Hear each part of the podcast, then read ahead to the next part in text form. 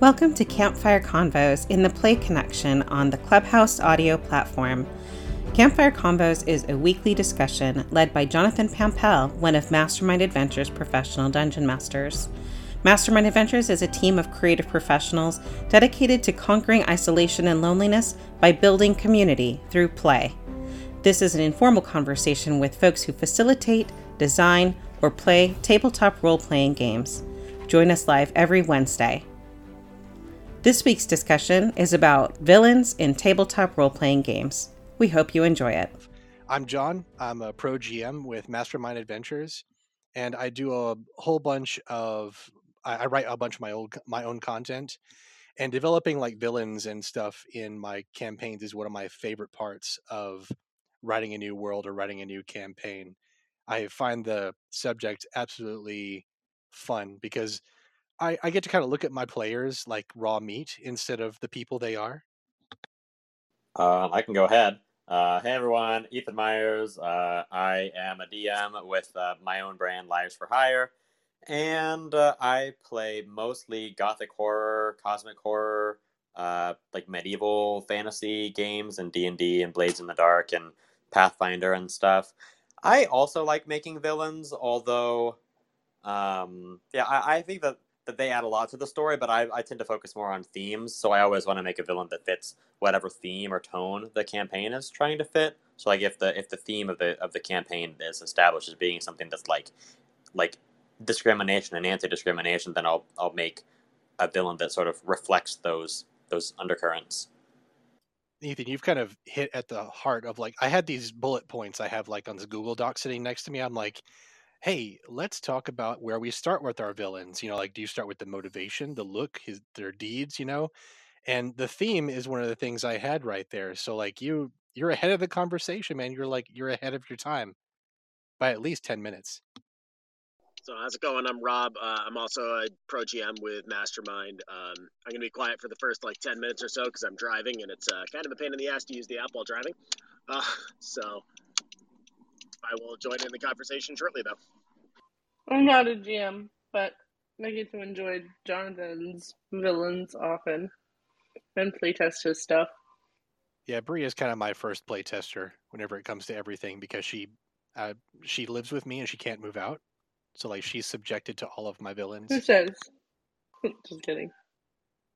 Hi, go. I'm Jack. Uh, I write uh, oh man, all kinds of 5e content um, over at uh, the Lorelock on most social media stuff. Um, mostly I, I write one shots, so I'm interested in villains as a whole and uh, overarching villains and interested to hear what y'all have to say.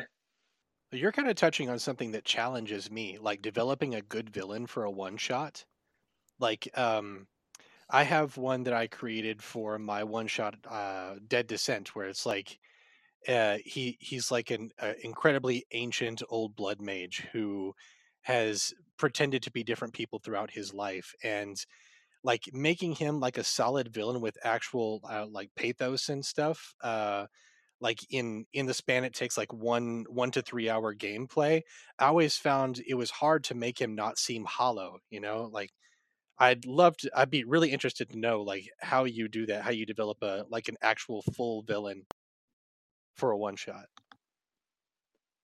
Uh, my ethos is that there's no such thing as over the top um, when it comes to that kind of thing. So I really like to look at like old comic book villains, for instance. You know, you look at like an old Spider-Man villain, like a one-off Spider-Man villain, and they're just completely over the top and silly, and Spider-Man kicks their ass in you know 30 pages.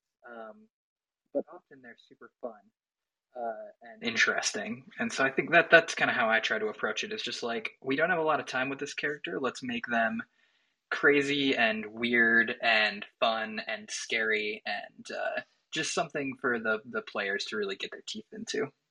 Jack just fyi i think your volume's a little bit all over the place. I didn't i didn't hear some of the stuff that you said yeah, I think your mic is moving around or getting farther and then closer to your mouth. Can you hear me now?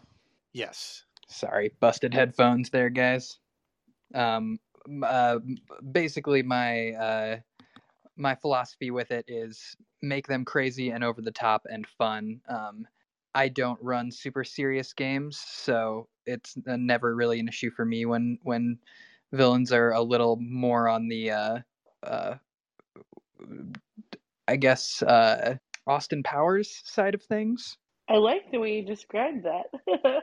when you get your doctorate in evil, that's that's where your villain comes from. I was gonna say ostentatious, but Austin Powers is even better. That's ostentatious. I I find myself taking like shortcuts whenever I'm making a villain. I really have to introduce and then get on with my life. You know, like uh, for the villain I was talking about earlier, I would I created him with like the theme of like a um, a vampire and like I touched on themes of like vampirism, blood.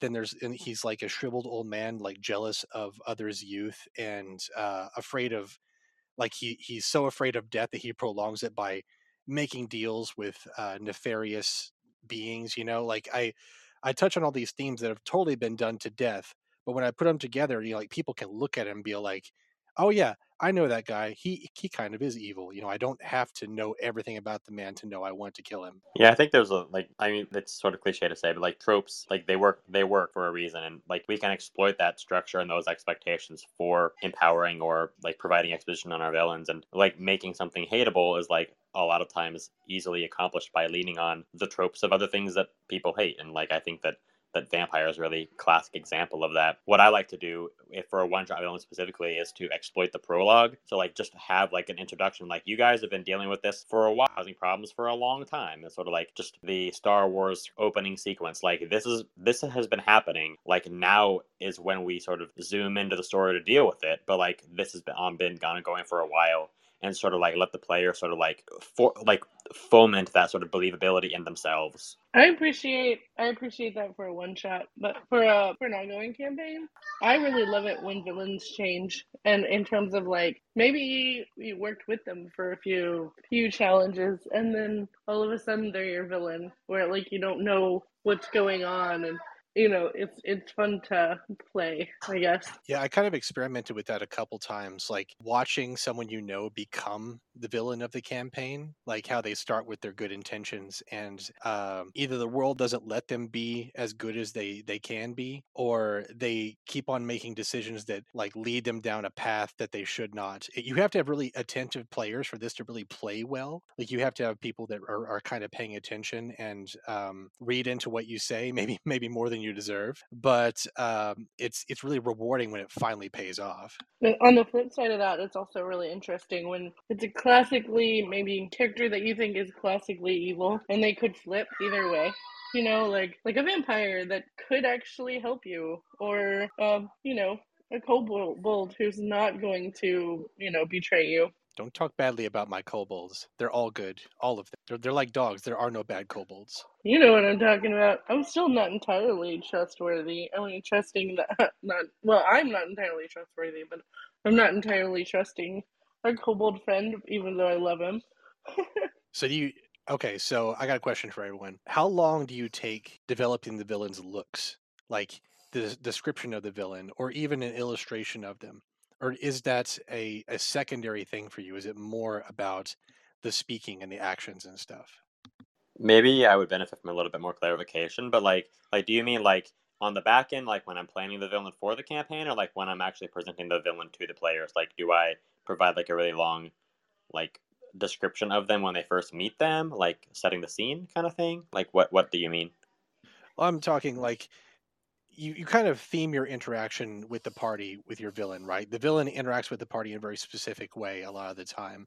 Do you focus a lot on looks and how um, how like the visual part of the villain makes people feel, or is it more about what they're doing at that moment? Like, hey, it's a guy with black hair. Let's move on. I'm interested in that from a branding perspective. Like, maybe the visuals don't necessarily live up to you know this high end whatever, because I know that sometimes can be a big challenge. But the brand, like the whole package of the villain, is it's an interesting um, area. I think the visual is super important. Like you know, you think about Dracula or Sauron or um, you know even Walter White. Like what they look like conveys so much about who they are internally. And so, especially when you're introducing a villain, giving that good description and, and coming up with, you know, a look that communicates kind of a little bit about their um, ideals is super important. Yeah, I think I subscribe to the Jack school of designing villains because I I I curate a particular appearance for a villain that that really matches their themes or their goals. Like like again, like for vampires, I would really play up the the sort of the the vampire esque parts of being uh like of, of the villain, like his obsession with blood or like whatever his motivation was. Like I would give him a signature or like something that that uniquely distinguishes him from the other NPCs. But I also think that like you can play with that too and like sort of juxtapose um, their appearance with their personality. So you might have like a really cute, innocent looking gnome who is also the like the quintessential like evil bad guy. So like you can you can sort of mix and match, but um, I don't like spend over long on it. Like I'll sort of flush it out for like maybe like ten or fifteen minutes in my head, just thinking what would be cool, but eh, over the top cool. Yeah, I like the juxtaposition of a, a smile that's too wide and eyes that are too dead. It seems to work for me with for a lot of my villains, and I find myself falling back on it quite a bit. It's like the the girl's got shark's eyes, like a doll's eyes. Laser shark. I recently, um, I'm not a huge actual play podcast listener every day, but I've been listening to uh, Dungeons and Daddies recently. And one of my favorite kind of minor villains that I think I've ever heard is the library from that. Have any of you guys ever listened to it? Not that part. I think I've listened to a few episodes of theirs.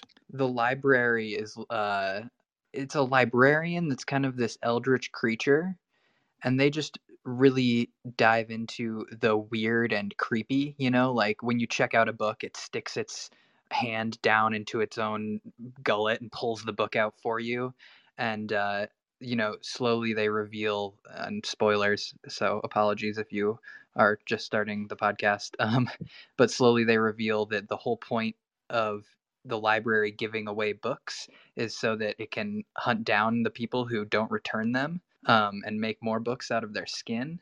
And they really slowly kind of start with this character that's friendly ish, but weird and creepy, and then evolve it into something that's just a horrifying monstrosity. See, you start with off-putting and then delve deeper and deeper into the horror pool, huh? Do any DMs want to talk about keeping villains alive, like uh, like giving them some padding? Because first encounters uh, have not proved uh, uh, entirely safe for a lot of my villains. I'm very, very bad at that like I try to make everything fair, you know, for my players. I want to give them as much freedom as possible. So I had a villain that we're supposed to like be hunting them through this this city for like an entire campaign and they just they insta gibbed him their first encounter they had with him and i was i had built this guy up and i was very upset when he died and i gave i gave them the magical loot but i was like i need a break for a second i hate you i hate you right now in one of my paid games uh, the party has successfully murdered two of the like recurring villain characters that I've introduced to the game um, because of hold person. Like it doesn't feel fitting to give like these like low level intermediate bad guys like legendary resistances. So I like I I didn't, but like they they've all they've both died in like the first time the party meets them. It's the brilliance of the lich bad guy, right? Is that it's so easy to make them. Oh, they survived. They had a um, what do you call it? A, a phylactery, a container for their soul that you you missed. Um, I think that, that that is something I fall back on frequently when trying to make them survive. It's like, oh, you missed the fact that they had thought about dying in advance. Uh, sometimes to cope, like you know, the villain padding thing. Like instead of more HP, I give them. Uh, I guess I give them more hazards for the party to deal with. Like either either more like uh, a couple interesting henchmen to where it's supposed to draw people's fire, or maybe an environment that's not super conducive to chasing this guy down and uh, making with the killing before I, I get the monologue off or before I make him a recurring villain. Yeah. Like, uh, sorry. Uh, no, no, it's it's fine. Like I, I, was just about to say, like, hey, put the villain villain across a really deep chasm and and have him taunt the party for a while. Give him give him archers that that shoot at people. Make make him very very annoying, but also out of reach. You know, he's a smart guy. Yeah, I hate hold person so much as a DM. Like when when when players use it against uh, the like these key encounters. Yeah, I, I never I never roll my saves like I want to on on most of my campaigns. Like my players are rolling really well, and my monsters aren't saving for anything. Okay, so best villains are they alien in nature or human? Like, what makes them better? Like the uh, the human aspects of their personality, or how different they are from us? I don't know. I'd say like they are like what makes them good is like what makes them engaging, and not necessarily what makes them human or uh like alien. Because I think that um like aliens might be like inherently a little bit harder to rationalize or like harder to empathize with, but also they might be really compelling to to stop because like you don't have that like maybe we can save them aspect of an alien, so that makes them the party want to engage them and defeat them, and the sort of like they don't have the sort of like to tiptoe around like the the redemption path. But also, like some people really like relatable villains, then like that could make uh, humans come ahead. Personally, it doesn't matter to me. Uh, when I say alien, I mean the more monstrous villains. I mean something either somebody turned into some kind of monstrous being or something from another plane or whatever. I don't I don't mean specifically like little gray men, you know. I'm I'm talking about the the crazy heightened uh traits that make a thing alien. Is that what makes the villain good or is like the human aspect of it? Like the seeing somebody fall from grace and then being a thorn in your side. Like what what what I do is I I take my even even my human villains, I take something about them and heighten it so much and make make like one part of their personality so monstrous that it overshadows everything else and then the physical part of the the villain kind of takes shape around that concept as a fan of cosmic horror, I definitely lean into like the monsters and abstract and unknowable, or like or those beings pawns. So I so I definitely I tend to use more alien esque villains. It's interesting. I have a tendency to do the opposite. I like when my villains are less powerful than the people they command. Like when they're when their power is their um just how convincing they are or charming um for some reason that always comes as that that ends up being more satisfying for me as a a storyteller. Um, I can that's just interesting. I can see that. Like their power comes from an institution and not necessarily from like them personally. Yeah, I think just having um, having having less power and yet being more having less physical power and yet being more uh, powerful of a of a player is always an interesting person uh, in my mind. I think probably that uh, is revealing a little more about myself than I'd like, but uh, yeah. Yeah, the the evil genius, the well, I guess I can't say Emperor Palpatine since he got really he uh the the new movies like really really really made him uh, made him out to be super powerful. But like the the bureaucrats, the corporate magnates, those guys, they they are interesting villains for sure. And like the colorful part of like the interaction with them comes from like how they they build the like the layers of protection around them, like their henchmen and their their their infrastructure they set up. Cersei Lannister, for example. Yeah, yeah, like it's like I've uh, I've made friends with all the right people, and I've I've pitted them all against all the right forces, and here I am sitting in the middle of my my web of lies. I kind of I like the concept of the uh, of the corporate magnate villain. That's why I have a dream, you know, to to have someday have a mutants and masterminds campaign where I get to have the the corporate tech lord as the as the supervillain. Oh, like uh, like so, like are they going to have a power, or is it going to be more like, more like Lex Luthor? More more like the evil genius Lex Luthor type guy.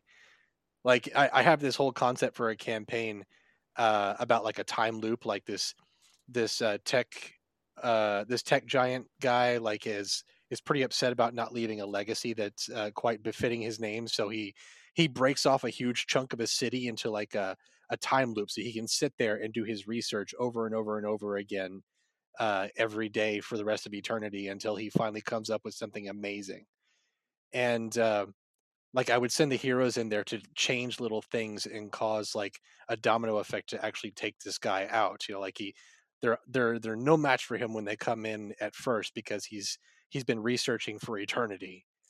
But uh, well, anyway, Ooh. I I kind of want to have the whole theme to be like time and uh, how things get unpredictable once you break the space time continuum, and how uh, this guy is incredibly ancient, but the rest of the the city that he has in his sway has no idea what's going on. Everyone he kills has to spend eternity in a cubicle farm filling out TPS reports. Just kidding. There's evil, and then there's evil. Yeah. Yeah, don't don't do that. Don't do that. That's that's just going too far. I have to put some kind of rating on it. Anyway, the only thing that's stopping me is like mutants and masterminds is incredibly crunchy. And it's it's hard to get people into it, but once they are into it, it's great. I love the idea of like a Groundhog Day situation.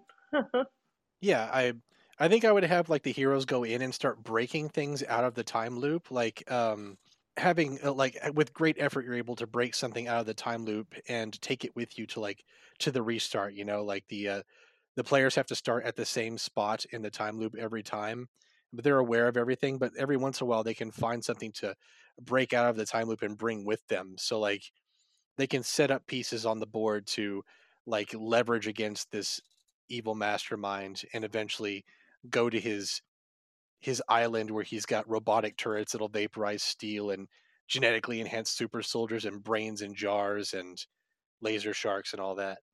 It's a fun, Man, like, good place situation. I'm almost imagining like a freaking tower defense game inside of this game. That's kind of what I'm playing against you if you're my player.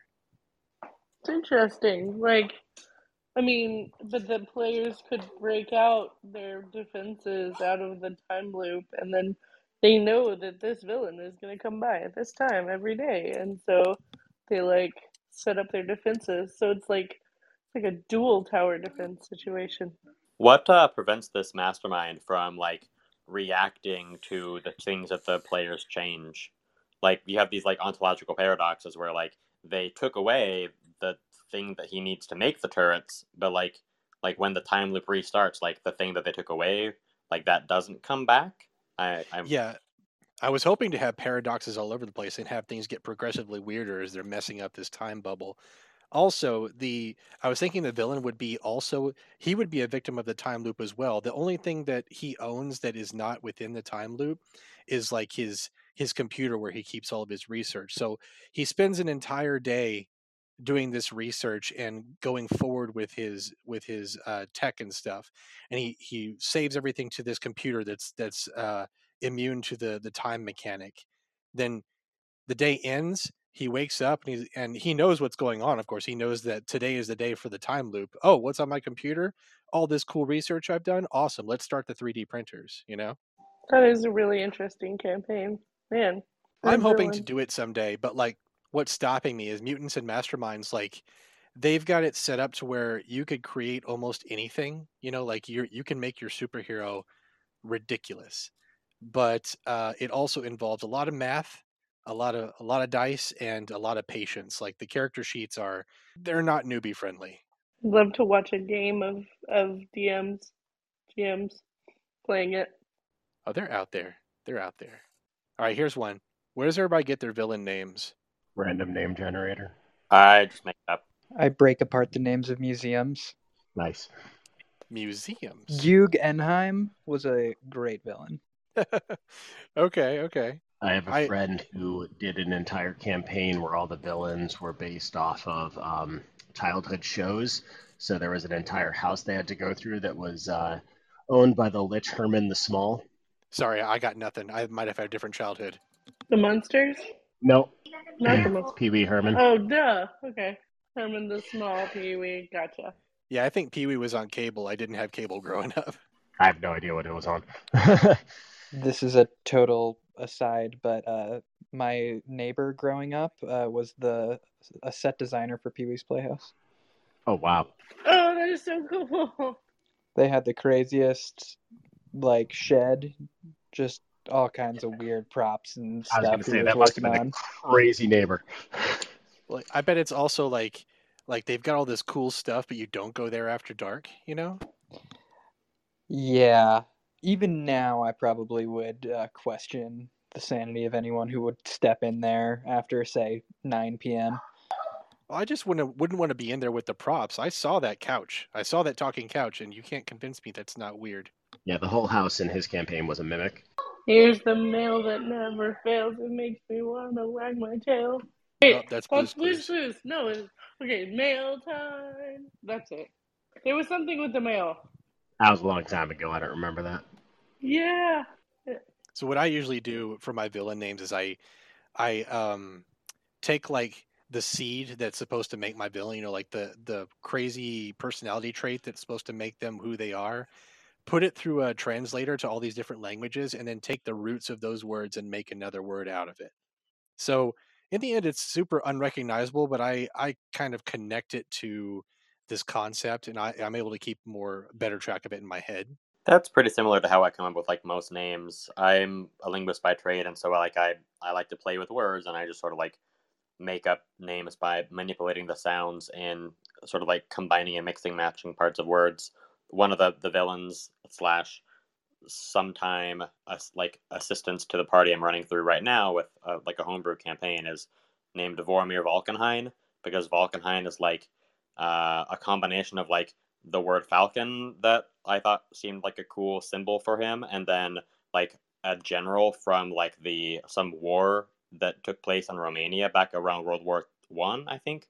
Yeah, like it's it's not always a winner whenever I do it. Like whenever I break down the words and I, I try different sounds out with them, it's not always a, a winner. But when it hits, oh, it, it hits really good.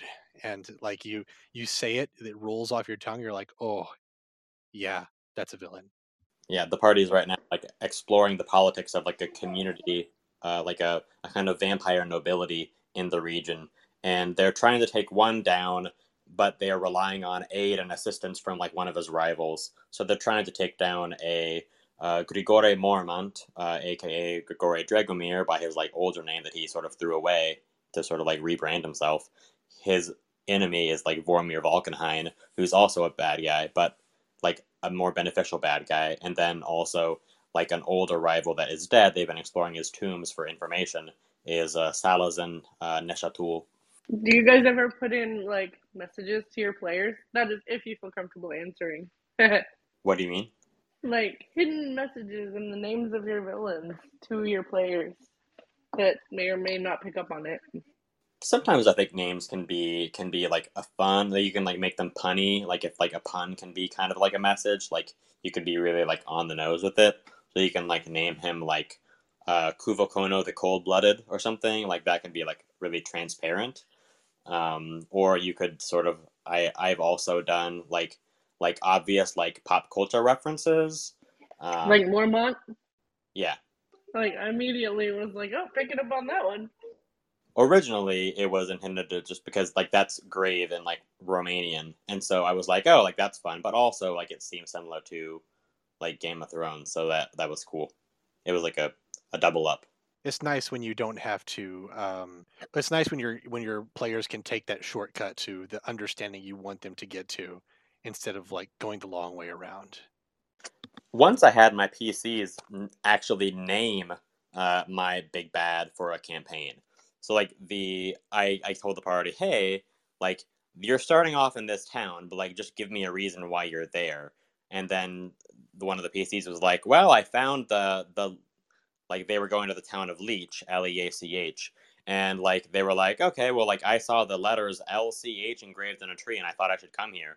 And I was like, okay, well, like what does L C H mean? And so like I came up with this concept of like this evil villain named like Lometsip the Conscience Hoarder, who was some like elder entity who's like taking warlocks, like that was like and it ended up becoming her patron. So like her patron was like Lometsip the Conscience Hoarder. Like all of the warlocks basically became his eyes and ears on the ground. And so like he basically collected all the information that his warlocks observed. And so that was a, a way that my PCs named the BBEG. Well, that's cool, and they they had that extra connection to the story. Then after that too, did it did it play well? Did they uh, did they keep on going after him? Yeah, so like being like like it was sort of like a passive relationship where like like he just like okay yeah here's all this power and then uh like but like the caveat is of course that like anything the warlock saw the the patron would know and like they were uncovering this like they were looking for this like legendary lost vault of artifacts and the Lometsip, he was supposed to be the backup function of the universe. Basically, that was his function in the setting. Was like he's this like like any information that any events that happen, he like chronicles them, and he like he's like a database of information about the world, and he like ferrets out all the secrets from like all the other planes of existence. And like there's something in the vault that he he wants to know what's in there for his own like mo, his own raison d'etre and so like but they knew that there was bad stuff in there that he, that they didn't want him to find out about and so so they like there was this tension between like if we go in there he's going to know what's in there and that he, it's going to get out somehow. So we don't want to go in there while he's still reading my mind. So they had to like circumvent that by finding an artifact that like that basically created a faraday faraday shield for their mind. So that's that's kind of a play on the i mean it's not cosmic horror i guess but it's it is a play on like the the evil genius sort of trope as well. Like um the the being that knows so much that has leverage almost over everybody depending on how many eyes you gave him in the uh, in the campaign yeah like that that was full that was full of technology that like an ancient civilization like collected all the bad like stuff and like secreted it away inside a, a pocket dimension um, so that other people wouldn't use it. So like the equivalent of like a nuclear bunker in fantasy. So like they didn't want any information about what was in there getting out because a bunch of different factions were also trying to find it. Like a theocratic church was trying to get their hands on the stuff to eliminate their rivals. Like an army of angels was trying to get it to sort of like wipe out the demons, and that would cause a lot of collateral damage. Like they were like preventing many parties from from finding out what was inside there.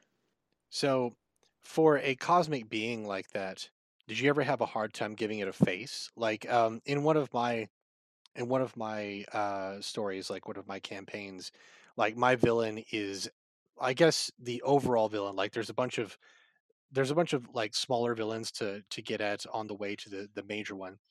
Like the big villain overall in the campaign is actually a a beast from another universe. Like it it is its own reality, and it's punctured our reality and it's slowly digesting our universe over time and as they digest the place like uh like the, the laws of reality are breaking down uh magic is getting weird and um like gravity doesn't work right and depending on when you catch it like the the universe could be uh completely unpredictable or semi normal right and like I had a hard time characterizing the thing.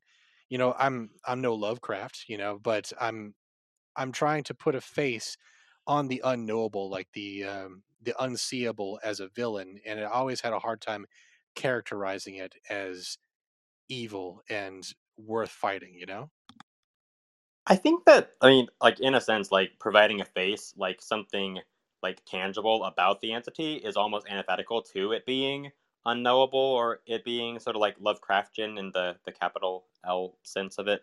Like like I prefer the not the them not be like ultimately knowable and relatable because like ultimately that makes them like more scary. Like if they're affecting you but you don't know how they work or like what they look like, I think that that that breeds a confidence that is sort of like like that that that kills horror and suspense. And so I prefer to sort of like give all those like otherworldly effects a theme. Like they were all themed around information because that was his whole thing.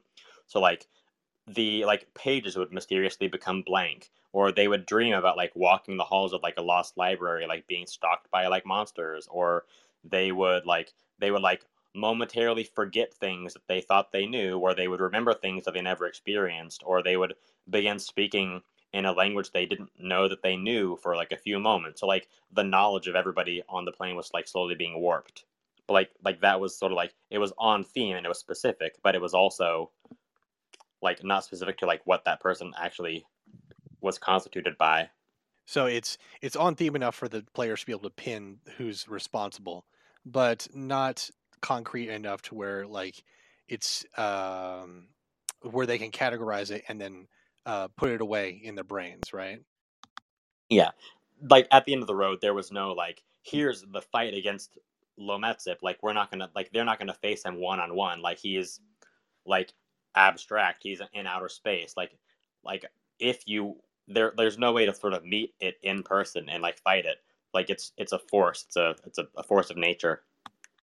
Yeah, um, the way I had mine, the way I handled this particular villain, like the the creature from from another universe thing, is I I had proxies. Like uh, it doesn't necessarily send people out to do its bidding or anything, but things like beings and cultures that it's touched are warped in a way that uh, make them very alien to the players. You know, like uh, they they touched on a civilization that was uh, incredibly rich and powerful, and it brought them so low that now they're little more than animals that are uh, that can't live in the light. You know, and uh, like whenever it touches a say the the the concept of gravity, it starts to it starts to not work like it should, and things are things are starting to collapse in on themselves at times and then when you when you blink or look again it's it's back to normal again.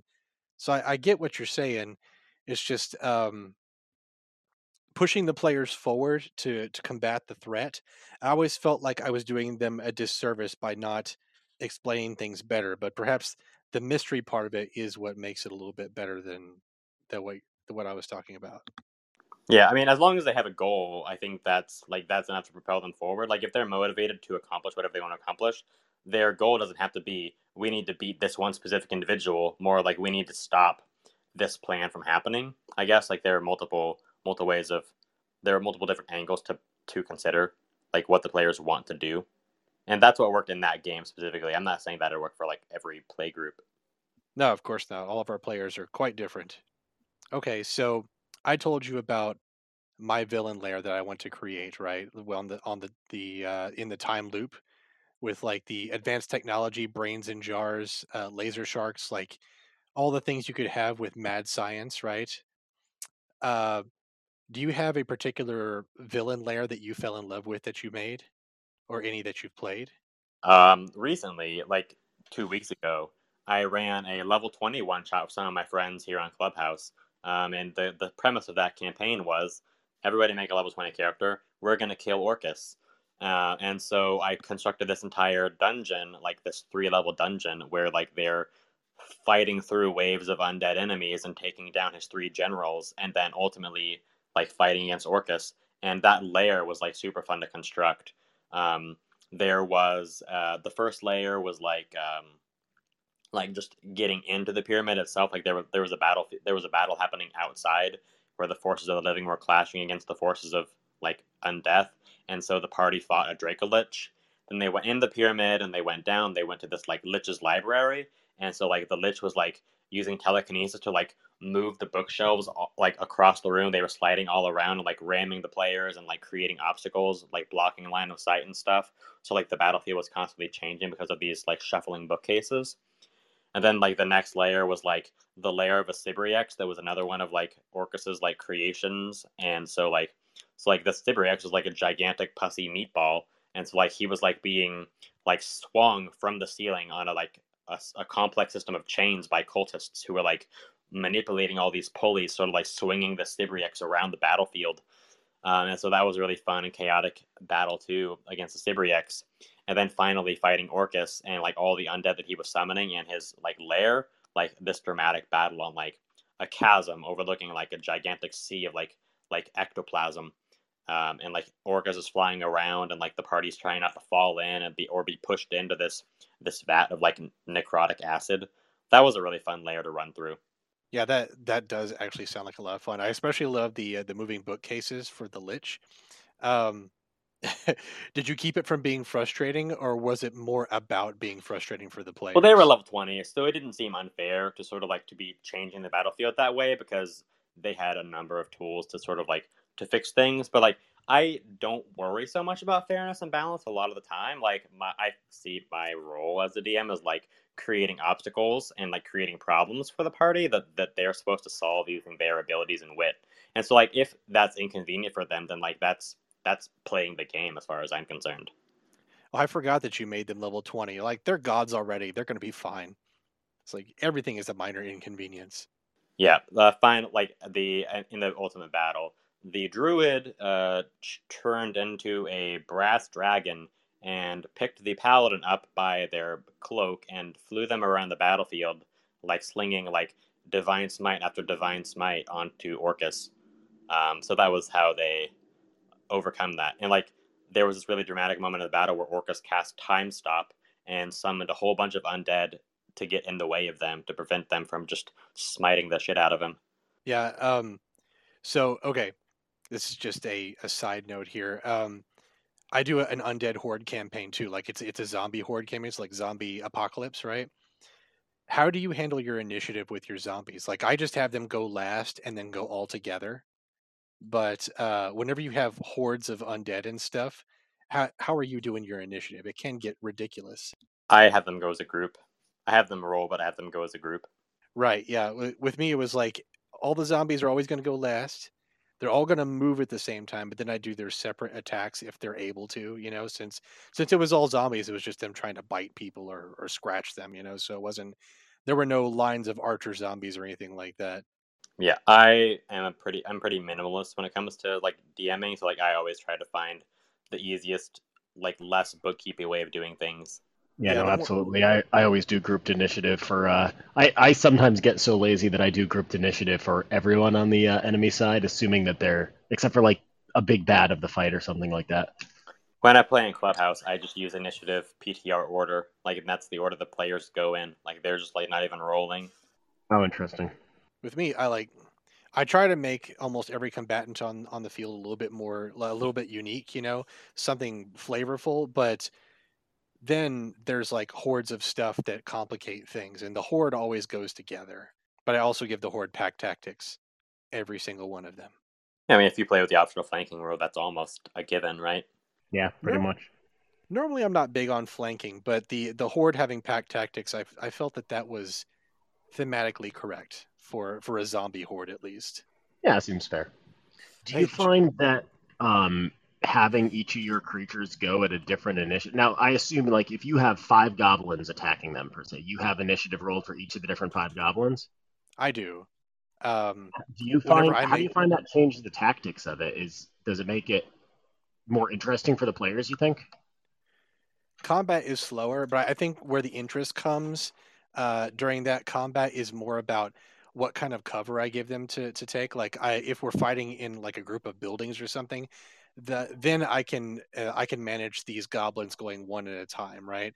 If we're just on a flat playing field and I've got five goblins, I'm going to definitely streamline things a lot more. Like the, the interest doesn't come from the singular goblins. May, maybe give one of them a uh, a magic scroll or something. You know, make make them different in some way. Got it.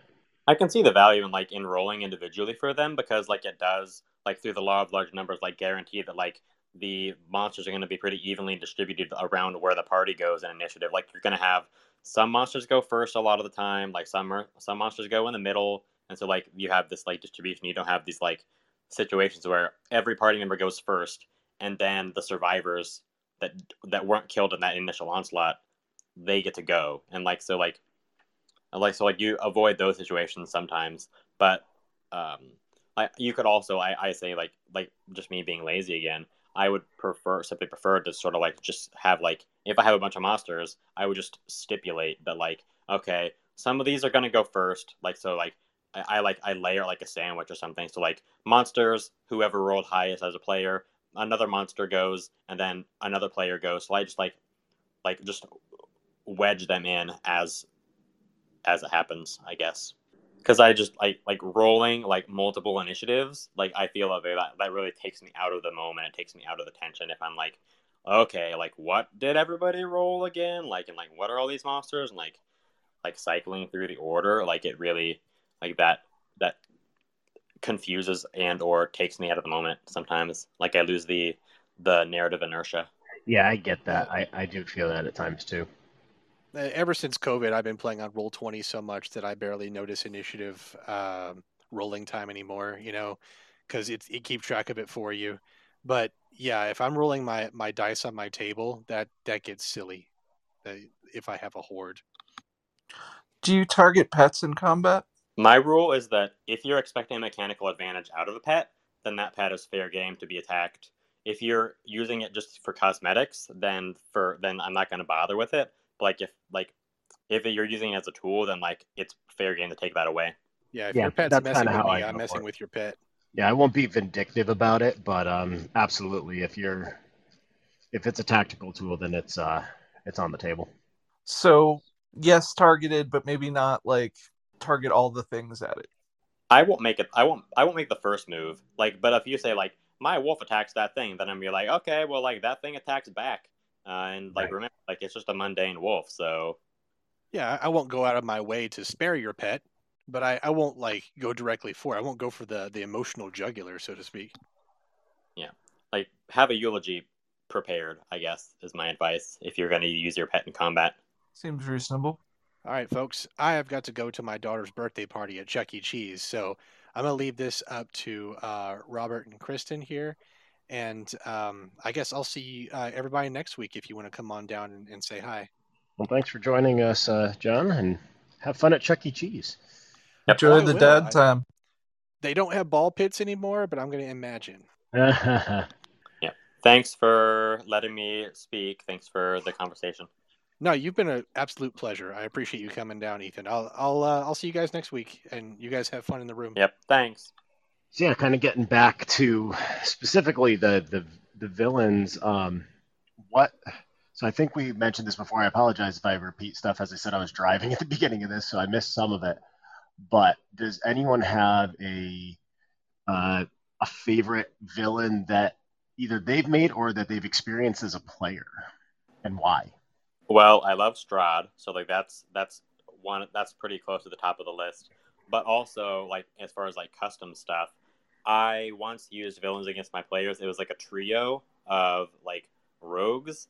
They were like it was a Kenku, a Mind Flayer, and a Doppelganger that were like working in concert with one another. They were called like the Three Spooks, and like their names were like Say No, Hear No, and See No, and like because they were uh, like the the Kenku was like say no because it could say like it could imitate anything, and like the Mind Flayer was hear no because it could it could read your mind, and the the the Doppelganger was like see no. If I, yeah, I don't know. Um, and so like like basically like they were always uh, like interfering with the party's plans. It's just so like like just they were always there to mess something up or to like incriminate them for something. Ha, that's fun. Yeah, that mind flayer killed uh, a PC in a session in an ambush that they set up. So like that really made the PC made the, the players hate them. Um, it, I, I don't think I'm allowed to put mind flayers in any of my campaigns anymore because uh, in the past two campaigns where I've had mind flayers present, I've also killed players with said mind flayers. So I think they're off limits for me according to my players, which sucks because I love mind flayers. yeah, they're great. I love them as NPCs that the like that are like not explicitly evil. Like the PCs are just like, oh, like like hey, I'm a mind flayer. Like I can I can do this like weird task for you because I've become an expert on this really esoteric field, um, or um, like because they're really compelling villains. Um, and uh, and yeah, they're they're creepy, so they're fun. So in a game we just wrapped up last year, um, the mind flayer that my friend who is DMing had in it was a bartender at a magical bar we found. And we would just we had a, a magic key that would bring us to his um, to his bar from wherever we were, as long as there was a door with a lock, and we would go there and kind of chat with him, and he would keep us safe, and so it was a, a fun flip on that.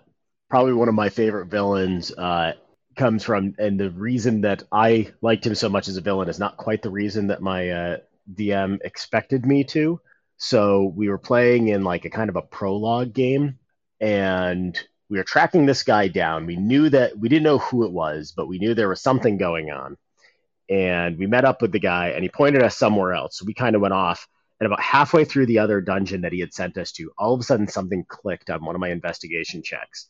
In the middle of the dungeon, I just turn around and I walk back out. Just walk out. And my party member was like, uh, okay. So I follow him. And we go back to this place, and he was running an orphanage. And so I confront him at the dinner table, and uh, he ended up throwing these monsters at us that kept dying suspiciously quickly.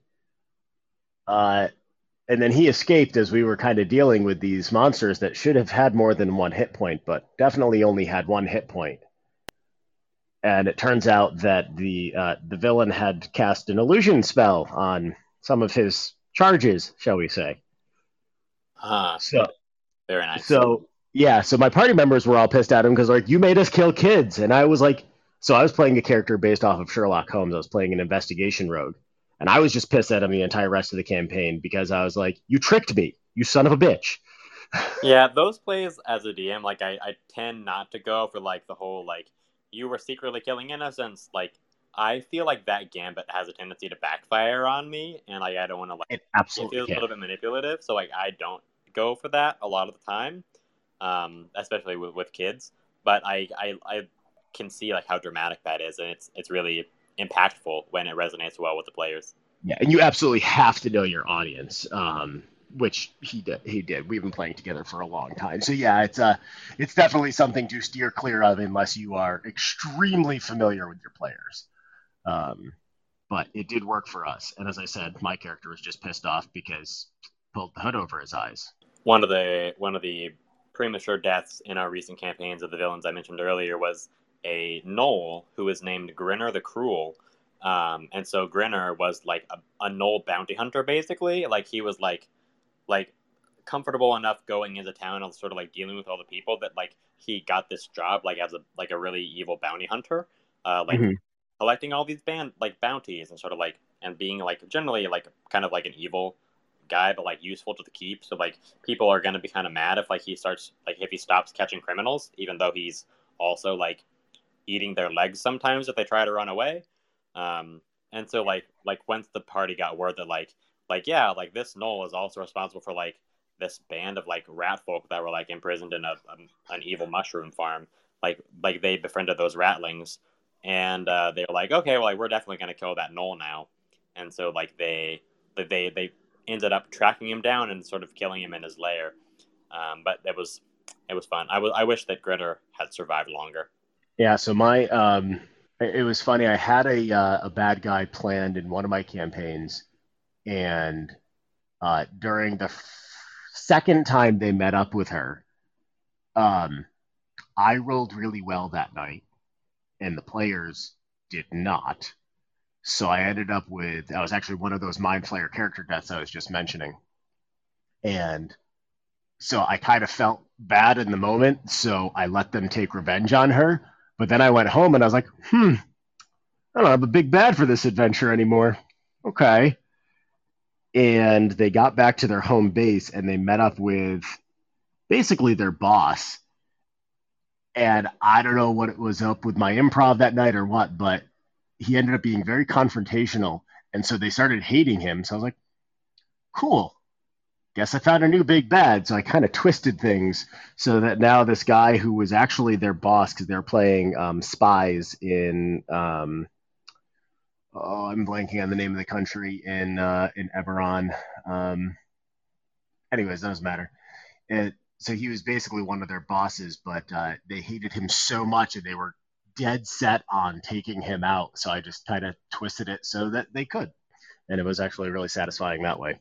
In the game I was playing with the like speaking of like recurring villains, uh, like the like so like the the party like they they they in when they were lower level they like they took care of a cult like there was the cult of like this worm the cult was like using like a baby purple worm to sort of like excavate to the center of the earth like so like they met this this cultist and they're like like they spared him but like the the warlock also like burned off his hand like with uh like with one of her spells. And uh so like so like i had him come back later on like in like the campaign as a way of justifying like a player absence. Uh so like my my wife couldn't play that game. And so i'm like okay well like this session um like you wake up from the you wake up in the tavern but like the bard is missing. And so like there's this note in like stabbed into the bard's bed where like yeah the your bard got kidnapped by by some mysterious figure.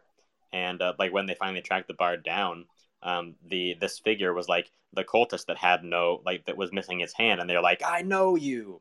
And so like the at the end like the warlock burned off his other hand and left him to live. And so if i so if i play with that if i play with with that with that friend again like um she's in my linguistics department here at my university uh, and so like so when we play another game that in like another campaign, that same character is going to come back. Only this time, both of his hands are like replaced by gold. Um, so oh, like, nice. it's going to be a fun thing. Does anyone else have any uh, villains that they've enjoyed playing against or throwing at their players? Or Um, sometimes I give my villains fun voices that sort of like in the hopes that that'll engender some kind of like forgiveness or empathy or like just like I want him to live a little bit longer so that like so that so I can hear that vo- that funny voice some more. It's like one of the the, the NPCs that I that I employed against the party recently was like this sort of like groveling, like like sniveling, kind of like almost like a Snape like character in service to this um this this vampire that they're working with. And like I gave him the voice of like Gru from um from Despicable Me, like like a heavily Oh, like jeez. high pitched like um like Gru voice. And that ended up being a lot of fun, but ultimately they still killed him. Uh, so, uh, woe is me. Oh, yeah. I try to not do plot armor as much as I can, but at times it's just kind of necessary. Um, but I mean, you always have the uh, the plot armor of, oh yeah, no, you killed this person who you absolutely thought was behind the big plot, but um, nope, that was really just a lackey. Um, or maybe a lackey took over for the big bad or something like that. You know, that happens a lot. A lot of my, the most memorable characters were not intended to be as big as they were, at least for me as a player. Like, um, and, and a lot of it has to do with how the party members actually interacted with this mem- with these people. Mhm. Like, um, in one campaign, I'm scared to like to give away anything in John's campaigns because he's really been my only but um, actually, no, I have a couple more. But anyway, um, the a lot of them were like these supporting characters that were elevated by how people uh, treated them or how they solved problems a little bit outside of um, standard methods or ones that were okay but they like jumped into battle you know before before they got the whole story they just decided that nope he needs to be taken out even though that really wasn't the intent Huh. and it's more like instance by instance like the big bad just becomes almost furniture you know Sure.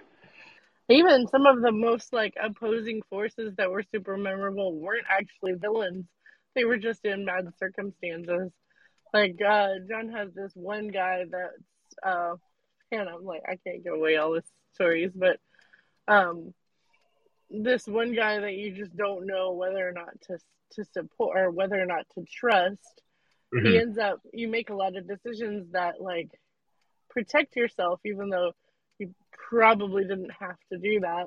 And he becomes he becomes this like circumstance that is villainous even though he is not. And that's really interesting too. And another way to play with villains that I've experienced is to not necessarily make them universal villains, as it were, but like there is this one villain in a campaign that I was in that um, started out as a party ally, but just because of a happenstance where alliances were formed in some other way, the party accidentally made an alliance with the sworn enemies of this this char- of this NPC. So therefore, this NPC went from friend to foe, flip of a switch. And those are the most fun to play against, at least for me, because I found like the ones that were intended to be the big baddie, a lot of times we don't even play it the way that it was intended. And so, like, as much as I love, you know, the thought and everything that goes into them, a lot of the times they end up being less than, you know, it's kind of like in horror films where, um, it's super scary until you see the big bad, you know? Sure. Like it's yeah, like I personally I want I want my horror films to have no special effects budget whatsoever. Like I would rather it be more like mental, you know, everything that you build up inside your head that's all about you that can make it fifty gazillion times scarier than than the actual circumstance. Yeah, absolutely. That uh, tried and true uh, horror trope.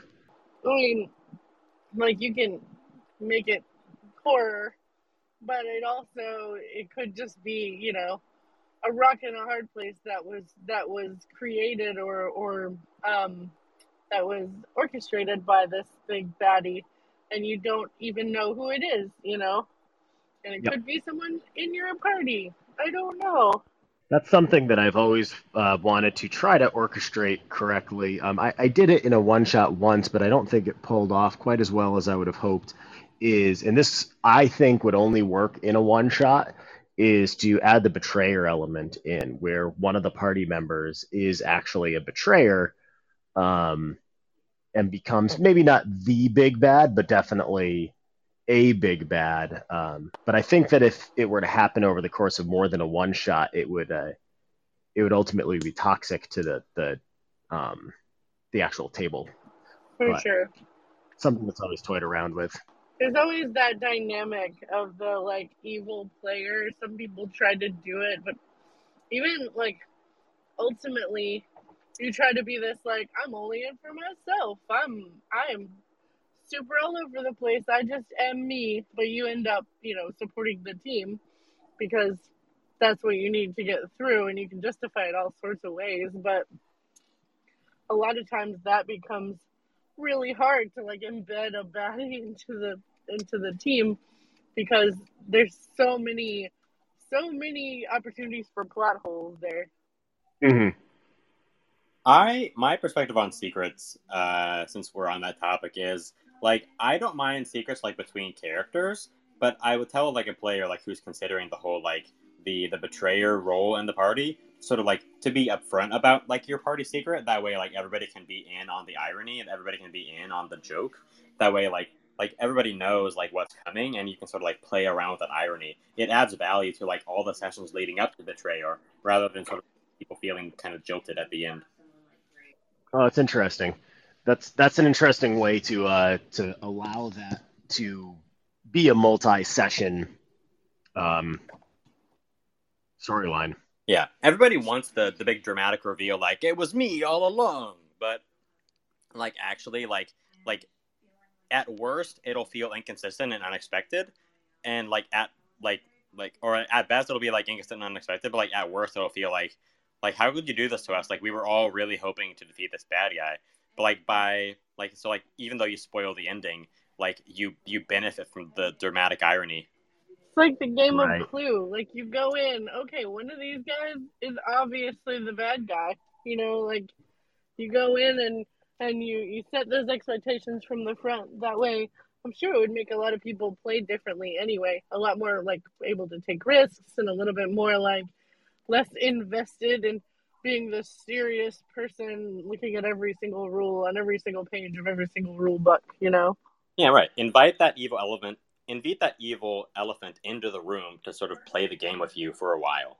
I wonder if there's like a middle ground that could be played though. Instead of knowing who the betrayer is, is playing it something like. So I just picked up the board game Unfathomable recently, and I still can't say the word uh, without stumbling over it, but I digress. Um, and one of the party members will definitely be a betrayer, and they're, they're working against the goals, but they also don't want to be found out because then they're going to be tossed in jail. So I wonder if you just went into a party or into a group and you said, okay, one of you, right up front, just say one of you is going to betray the party. That's that's the storyline that we are playing, or that's part of the storyline that we are playing. Not going to say who, but that way, when the surprise does happen, when somebody's revealed to be the betrayer, it's not a it's not a shock to the players in terms of oh we just did all this work for nothing but at the same time the who it was could still be a surprise Yeah, it's like the like the game like Mafia or like Werewolf or something. exactly yes be interesting if even the players didn't know that. Like, you know, it's like you start the game one way, and then and then the DM, you know, approaches you later, and like, so you know, surprise, you get to be the betrayer. Here's the Oh. details. so so do a uh, pardon the, the turn of phrase but do a, uh witch hunt scenario where there's really no betrayer for the first two sessions but you've told the party there's a betrayer and so that way, even though nobody's actually working against the party, they think someone is. That could be really cool. Oh, now I'm now I'm uh, plotting and planning against my players. Well, that's the job of the DM, right? John has the shirt In that theory. says, "When the DM smiles, it's already too late." oh yeah, it's actually in my um, it's in my hamper right now.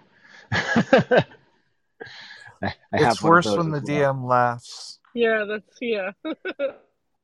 Welcome, Matt. That's what, I mean that that's the point of training for a long time as a DM is that you you learn how to make yourself not laugh in those situations. You know, an interesting, an interesting dynamic. Speaking of like embedding a bit a baddie, is so what what we just talked about, but also have the the DM play a character in the party, which may be too hard. I don't know, but um, people are automatically gonna think that that's the character, that that's the betrayer, you know, and so they would act differently too. That could be fun. I, I normally I- avoid the NPC thing personally, but I can see. I was gonna say that. I, I generally avoid it too, if for no other reasons than I have enough voices in my head. I don't need to add one more. what were you- Imagine So, running in the entire uh, one entire side of combat, plus a, a guy within the combat, and then also the guy that you're running within the combat against the your other whole side of combat has to not know the things that you know. like that's a lot. So John Yep, plays. I got a headache. John jumps in and out with Kibo. Like occasionally he'll join us on a on a um specific instance or something like that for a purpose, obviously. But he's not always playing Kibo, and so like sometimes Kibo goes and hangs out with all his friends. Sometimes he like you know he's very mercurial, and I think that may be a good option for some of the embedding some of those dynamics. You know. Yeah, if you're gonna play a DMPC, you have to be really good at compartmentalizing your knowledge, and you also have to be like really mindful of the spotlight, so you're not taking it away from the players. my current DM that I'm about to start our second campaign with tomorrow um does a really good job at this. Like he has some, you know, he's thrown in some DMPCs when when we've needed it or you know, um when three of the party doesn't show up and it's just me against a group of things. Um but he he's done a really good job at not uh they never overwhelm the spotlight. They're you know, they they never get the critical moments. Um they're reasonably helpful and you you know who they are as characters but they're not uh they never quite you know um step in and take over and I fall on the other side of things as a DM with whenever I have NPCs follow the party for too long, I forget they're there. And all of a sudden my party will be like, What's such and such doing? And like, oh yeah. Um this. Yeah, in our other campaign, um, okay that totally happened a few times too yeah, totally. like in our other campaign, one of our players is like on a sabbatical, but we didn't want to stop the campaign, so he's kind of like hanging around. He's a druid, so you never know what animal he's gonna be in, and he's just like not really helping, but occasionally he'll show up. We forget about him until we don't. It, it goes back to what I was saying before. It's like you you juggle around so many voices in your head that you just lose track of them sometimes. And I, I'm more of an improv DM, so I, I don't take the meticulous notes necessary to keep them straight. That's so funny. One of our one of our um one of the people in our party a few I guess a couple of campaigns ago his character kept switching her accent. Sometimes it was French sometimes it was Russian. You never knew. It was great. Accents are hard. eventually we just like maybe maybe part of- character was a mimic. Yeah eventually we just kind of made it part of her um part of her thing. Like you never knew. She was trying to be mysterious but not really. Like Yeah, they're they're just a doppelganger, and they're different personas. Love it maybe the the character just you know really really enjoys modeling plays and spends all their time in the audience and you know Or they're like uh, a like they've got this like they're an undead entity, and they've got this bag full of heads, and every head has a different accent, so they're just like all the I love time. that Wow. she was a warlock and a madam that would be fun actually if you encounter a character which like every you know every t- few turns or whatever on a dice roll like you you may get a new uh you may be talking to somebody new. And like you know a few you know maybe one of them really doesn't like you. Most of them are, are reasonably helpful and yeah We had a mad scientist that was like that. it was really funny. I did that once for like a ghost that was haunting a boot. There was like a ghost that was sort of acting like a genie and that it lived inside a boot, and like they would like roll a dice every like every time they interact with it to see like what its disposition was that day. Like on a on a scale of like one to twenty, like how happy is it to see you?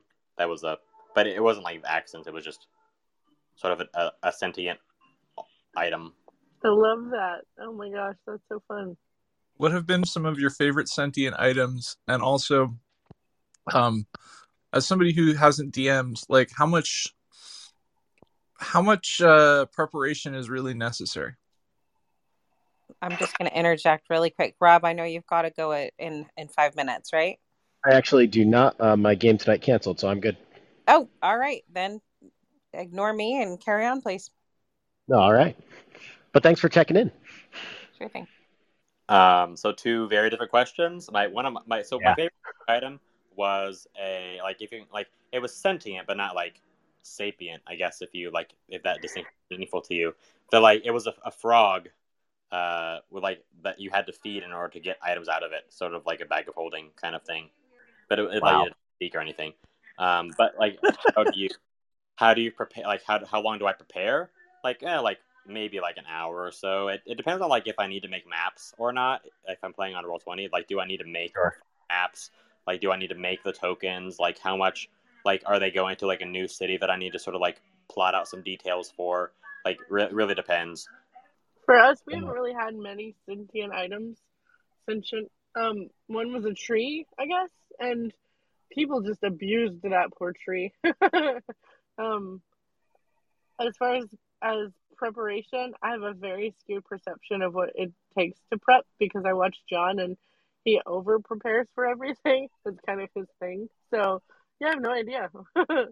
Um, there was a sword, a long sword. I don't remember the name of it. It's actually a legit item from Wizards. Um, that was in a recent mini quest that I ran with uh, my players that I really enjoyed because it was uh, it, it was one of those things where I was trying to drink the the souls of people. So I was just trying to tell everyone to uh, to kill, kill, kill, and it ended up in the hands of our rogue, and our rogue happens to be this very polite little individual. Um, and she would just basically tell this evil entity that's eons old to kindly shut the fuck up. Um, Blackrazor. so that, yes, that's the one. yep, Blackrazor. Thank you. Um, so that that was fun. In terms of prepping, it it really depends. Like obviously, if I'm doing a homebrew campaign, I'll do a lot more prep. But um, for the most part, I like to just kind of read through the material if I'm running a module and just kind of get an idea of the flavor of it. But I have found that my most successful sessions are the ones where I just go with the flow in the moment and don't try to remember everything that I've read and everything that I've prepped because those I always feel are are stunted and they don't work out as well for me. So I just kind of make it up as I go and hope that I remember what I BS'd for the next time. Yeah, reading in advance and like trying to remember it all can be really like stultifying when you're trying to like to, to improvise. Like you can, it can sort of like hold you back if you're like if you're really stuck to a particular to particular details, or like incorporate like remembering all the details at once. Like when I feel like when I'm improvising, I'm more engaged and like I'm like like paying attention and sort of like reciprocating the energy that I'm getting back, and like that Mhm. increase that improves engagement. How about you, Shane? Um, yeah, I mean, I'm an over preparer, but I am totally like, like uh, I'm a big proponent of um, having all of the information internalized so that you don't have to think about it when you're doing it. So if I haven't internalized it by the time I'm running the session, then I'm not gonna worry about it. It's basically my angle. You know, I just for- I totally forgot about like a key sentient item that just became part of me. Um, like, like it was so good. Sorry, just a sec. I'm picking up a prescription. Maybe i shouldn't have started trying to dm with 10 towns like when I have memory issues and can't remember always You're- down. Your first game that you're DMing is Rime. That's what I was trying to Yeah. do. Yeah. That's pretty pretty rough. It's ambitious, I'll tell you that. I've just finished running it twice. I'm actually the live stream that I would normally be hopping off of to run tonight, but we're, we've uh, canceled for a player issue tonight. Um, is Rime, and it's um, it's a lot. And my recommendation for Rime, not to get too far off the topic, is to uh, is to take a look on DM's Guild. There's some great supplements on there that kind of try to tie the three storylines together a bit better um, was super helpful to me. And the other thing that I've I've learned embarrassingly recently, considering I've been DMing for over 20 years, is when you're running a module, nobody's gonna yell at you if you ignore a chapter or two and just kind of go with it. Thank you. You know who, who's a good person to talk to about rhyming? Uh, Derek. Uh, I don't remember his last name, but he used to come into a lot of these rooms.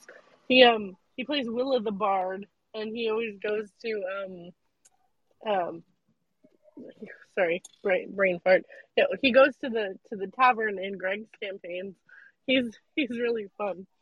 My advice for prep is just use lists. Like if you like can't keep track of like the details of all the ten towns, just like make like a one page document with like the ten town names and like one fact about each town, and like that'll sort of like jog your memory.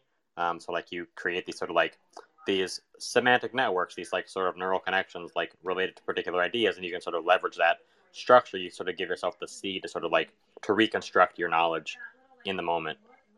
Yeah, uh, part of it too for me is this stuff was a lot easier before a series of traumatic brain injuries. Yeah, I don't think anybody's going to fault you for that. Wow, that's impressive that you're doing that. That's really cool. Well, one of the best things for you know uh, neuroplasticity is um, trying to uh, do things you haven't done before. You know, novel uh, novel skill acquisition. So, That's fantastic. thank you so much. Yeah. Okay, I remembered. Sorry, my the the the um sentient character, right? Or sentient item is this bird. So all of my characters are themed around birds, and so I have a raven that is a machine, um, and she is a um, she's a drone.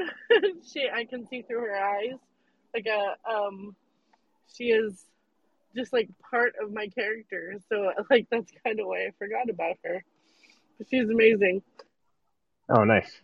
I once gave uh, the party a ring of mind shielding uh, that was inhabited by like an evil ice devil, and that was a lot of fun too. Sort of like the ice devil was like like really gung ho. Also, like Blackrazor, like about killing things and sort of like and like convincing the convincing trying to convince the warlock to sort of like abandon or not help the party in s- certain situations. Sort of like trying to trying to like tempt them into sort of like yeah, like you don't need to help them at the moment. Like we can work, like focus on this other thing.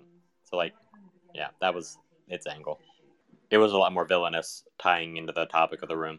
I haven't ha- I haven't gotten to play with a sentient item yet, but that seems like a very fun thing.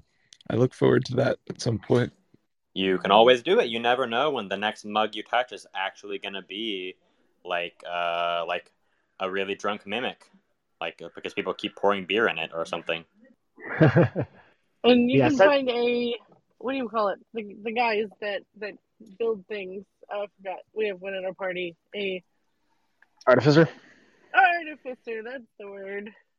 Find an artificer and and like inject some magical something. Maybe a druid and an artificer can make something cool and and some be or uh, sentient. All right, y'all. I'm gonna go. Thanks for the chat, but I gotta eat dinner. Thank you for joining us. It's been a pleasure. Yep. Thanks, everyone. Bye bye. Take care. So, did anyone else have anything villainous or about villains they uh, had questions about, had comments about? Is yeah. Um, when is a villain too evil? Ooh, We depends discussed on this the the- earlier. Oh, sorry. When sorry. a villain, um, I was sorry. We discussed this earlier. When a villain, uh, uh, sends people instead of death to a, a, a lifetime of of uh, Oh. drudgery, filling out TPS reports. yeah, when you get locked in a cubicle doing pa- mindless drone paperwork for the rest of your life. um, but I, I would say it really depends on the tone of your. Uh, it depends on the tone of the story you're telling, um, because there are like there are times when you can go super campy comic book villain where like you could go as evil as evil could be, but as long as the tone of your story is that way, then yeah, that's that's great. Um, but if you're telling kind of a more um, standard story, more like a, a epic fantasy story, and you go too far on the the evil, uh, it, it can get a little bit. I don't want to say traumatizing, but like I, I think you don't want to go into full blown, you know, things that could trigger people when you're doing it in a more serious tone than if you're doing it very um, comic booky, very uh, campy.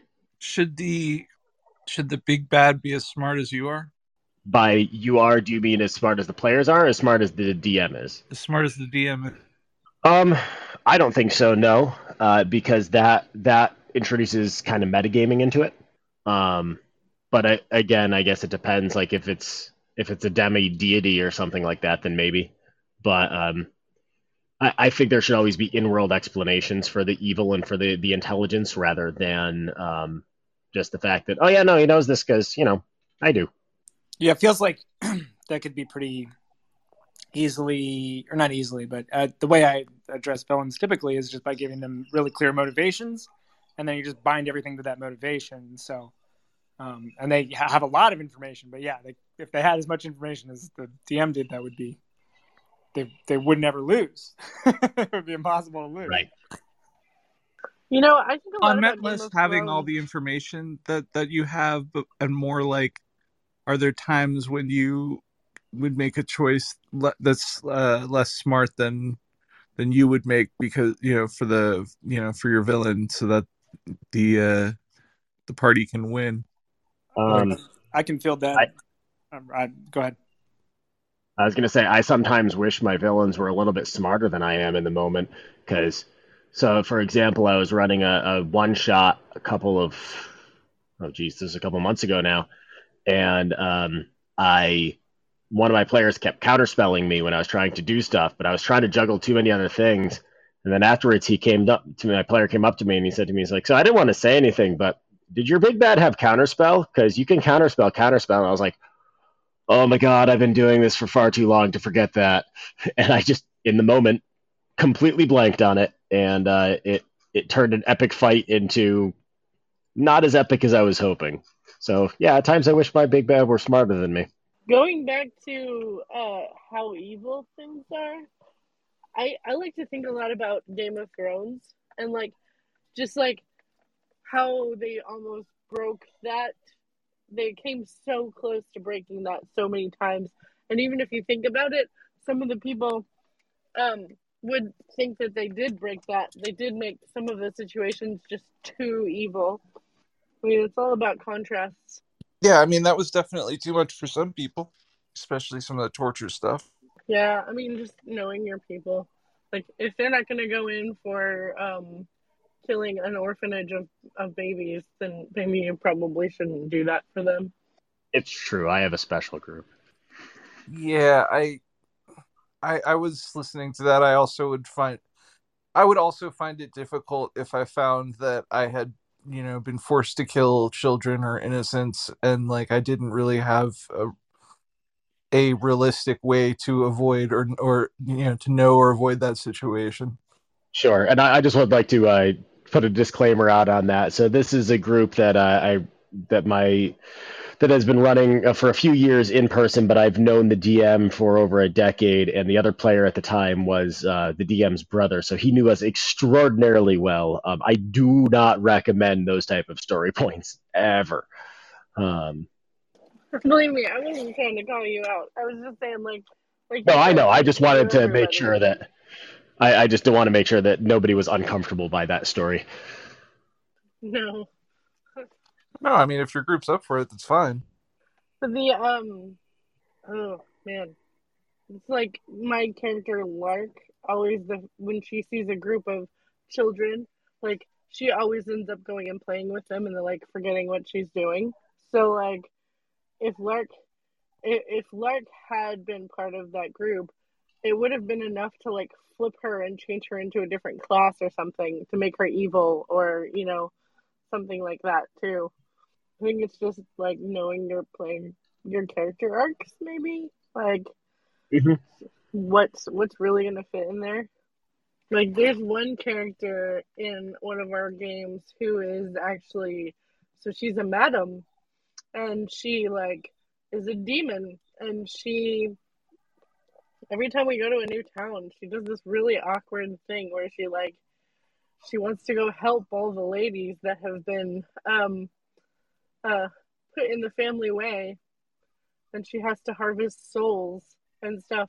And so like lark my character tries to ignore and avoid her at all costs because Yeah. like she can't handle that. And like even to this point like she still doesn't quite know what she's doing you know? And so like i think that if she was forced in the same room with her as she was doing that there could have it could have like really been a way to shift a bunch of things. Really weird. So that's a character that's on the party. yeah it's another it's another character in the party. Um i mean that situation like i think it's just getting feedback from your your characters after the after the game. Like there's just i don't think you're ever going to actually be able to foresee that you know? Like you can put them in all these circumstances and everything but just knowing where everybody is comfortable and asking if that was too much or too little or what Yeah, and that kind of uh, just kind of brings it to um, again, not to get too far off topic, but in, in terms of anything with villains, because because classically villains they're, they're villains for a reason. Like they do horrible, horrible things. Um, I have found it more and more important, even with my my general group of friends who I know them extremely well. I always like to just say at the beginning of, of sessions or such, I'm like, hey, if I ever come near a line that you suddenly find yourself uncomfortable with, or if I cross that line, like don't don't hesitate to call me out on it in the moment, because at the end of the day, we're playing a game. Um, so I think that's that's when you can tell. I mean, obviously you want to plan for it in advance, but as long as you set up with the party, uh, with your players, an expectation that, hey, if my villain does something too villainous for the game table, just just call me out on it, and we'll we'll pivot right then and there. Then it's a safe way of making sure that you can make your villains hateable without making your party uncomfortable. I was just thinking, what would my safe word be? Maybe Wiener or something. That's not a bad idea, though. Setting up a safe My word. safe word is Tarrasque. Like during the game, you get five DMs of Wiener Schnitzel. Then maybe that that's something you should change. and that's the nice thing about um, either playing online or just the fact that my my usual in person group all have my contact information is that somebody can just text me or direct message me in the middle of it, and nobody else has to know why all of a sudden I pivoted. It's it's a completely just like nope, someone in the party was uncomfortable. Doesn't matter who, doesn't matter why. We're just gonna move on. Um, I actually came across it recently with my my Friday group, but I didn't expect it to because one of the things about Rime of the Frostmaiden is that it is a survival horror style game where some pretty awful things happen to the people around the players, um, including human sacrifice and just freezing to death and starvation and all of that. And I reached a story point that my players were completely not comfortable with, and I did not see it coming from a mile away.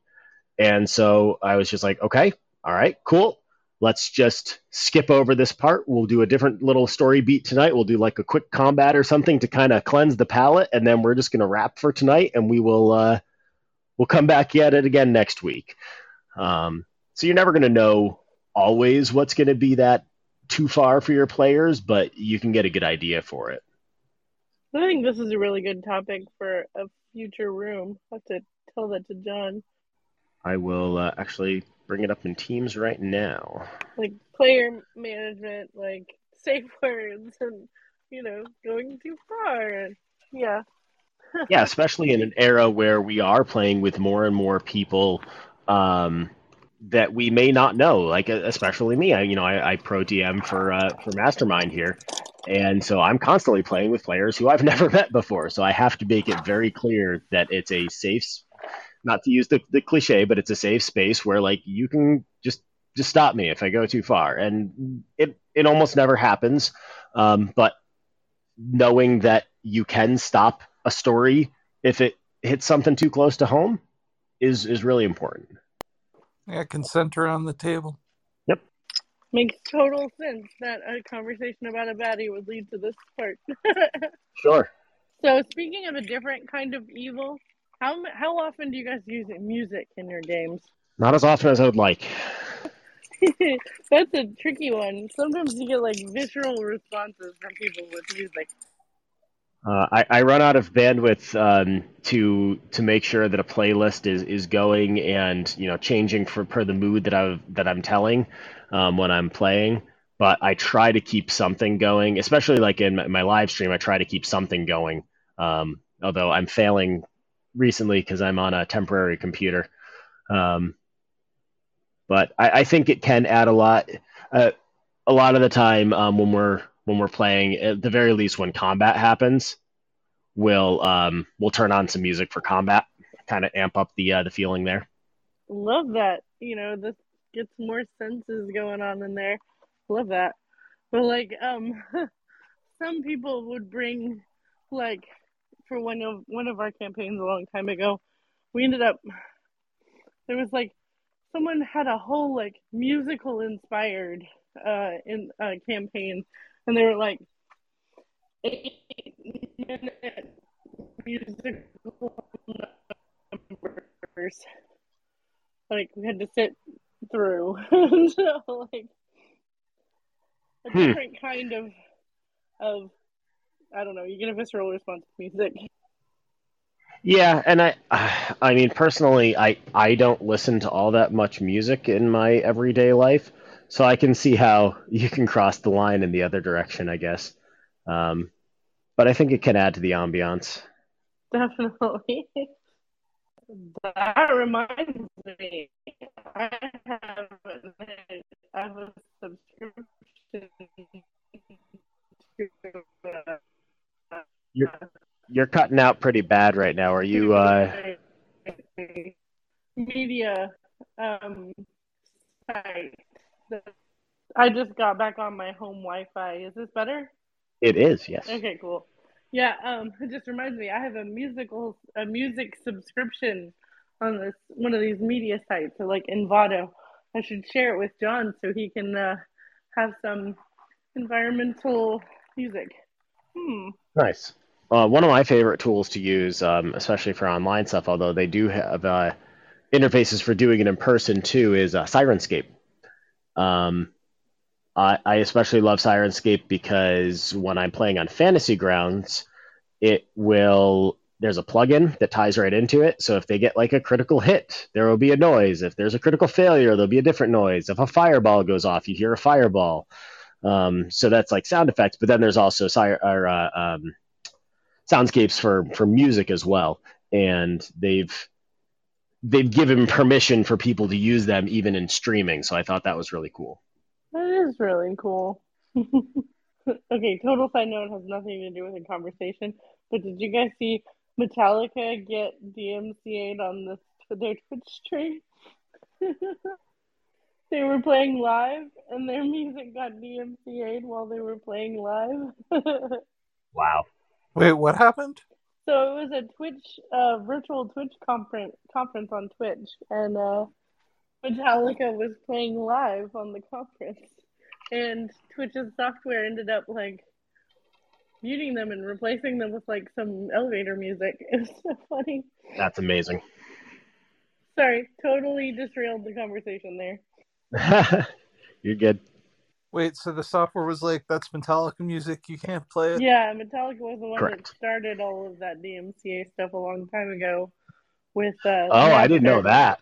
Yeah, with Napster, like Metallica was the one that Uh. started all of that, and so it was just really funny to see them come full circle. Oh my god, I'm so excited you just said that. I am a child of the 90s and a frequent user of Napster. And so I'm like, Napster bad, fire bad, Fire like, bad, "Ha, ha, Metallica fuck you. Metallica. You remember that, right? Absolutely. Hey, Mel. I was wondering when you were going to come up and join us. I'm sorry. I had some other stuff. No, I but you're figured. all like, blah, blah, Metallica. And I'm like, and now you got me. Good job, Bree. Did what? Thanks, Brie. That's hilarious. What'd you say, Michael? I said good job luring Mel into the conversation. Happy to talk Now about. you want to talk about villains. Oh, sorry. Oh yeah, total total villain Metallica. Even though like I'm probably the reason why they started that conversation because I downloaded like all Metallica on Napster. So I worked for an internet service provider back before we even thought about things like firewalls.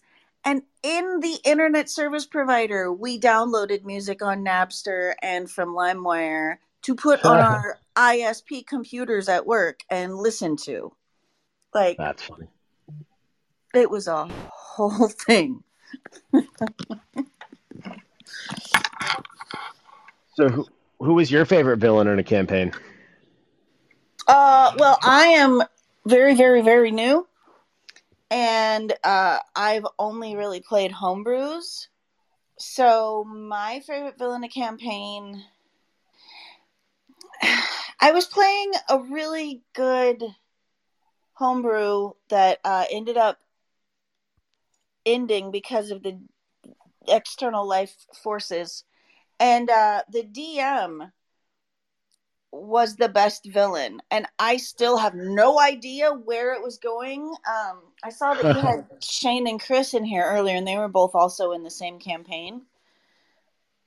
And uh it started out with i think there was something like 8 to 12 of us in different places across the us um in the game in in game. And we were one on one with the dm slowly making our way to meet up and uh so he was a complete mind screw um in like the best way possible. But like when last we played um one of the the players had been tricked into murdering a mayor of a nearby town and then realized that the mayor she was working for had like some kind of I still don't know what this person was because we never found out, but like she was being really psychically haunted by a uh orc something and then Okay. she got and then she was in this like facility and she was trying to escape and there it like like a mental facility and she was trying to escape and then she got out and then she woke up and her head was shaved and she was trapped in this facility like it was a complete he was the best villain ever Nice. um i mean but he wasn't the villain he was the storyteller we still don't know who the villain was because we never got there Hopefully, uh, you can get back to it someday, or does it seem like it's done and done? no no it's it's done the dm Hmm. is unable to continue for life reasons Got it. Aww. Uh, it's it was a little heartbreaking Well, the good news is there will always be more stories and more DMs and more villains. i think i prefer anti-heroes and like Okay. fun villains. I tend to like to play characters who like I have a fairy who's kind of twisted and then I had a lich who was kind of nice. Yeah. Have you ever DM'd Mel? I have DM'd and I'm probably kind of terrible at it, but I really enjoy it, so I keep offering to do it and every once in a while people take me up on it. So I I'm like, totally "Cool, let's play." a game with you. Let me know. Okay, well, I'm trying to get the gang together to put on a show at some point. Uh, I'm I'm really not very good though, and I pay only the slightest of attention to official official like rules. Yeah, I'm kind no of You go by the rule D&D. of cool. I yeah yeah like they're guidelines. Okay. They're guidelines. Um, and I don't know where my people are. I don't know why they're not in here. Are you about to close in two minutes? Yes, we are. Yep. Then never mind. I'm not pinging anybody. but we will be back next Wednesday at uh, 6 p.m. Eastern to start up another conversation. Uh, I don't think we have a well, we might have a uh, topic uh, decided. I don't know off the top of my head. I apologize. I'm unprepared. Well, I missed the beginning of this, so can we do a quick recap on some of the best villains you all have come across? I know you've got two minutes, but I missed that Yeah. part. Who, who wants to uh wants to recap their favorite villain? You know, I don't- I don't think I ever like explained my favorite villain. Um, my favorite villain was the first circumstance in the first campaign I ever was in with my husband, and it was um, we woke up and there were these guys holding us hostage, and some of them had taken our blood, and so like it was super mysterious, and we had no idea why and no idea what to do. And so we were like, we were really discombobulated, but that circumstance was really cool. I don't know if I really if that I've really played enough to have a favorite. That's fair. Um, let me see. What was my favorite? I so I, I will uh, start by having a very unpopular opinion and saying that my least favorite villain is probably Strahd. Um, I I didn't like that campaign at all, um, but I'm an oddity in terms of that.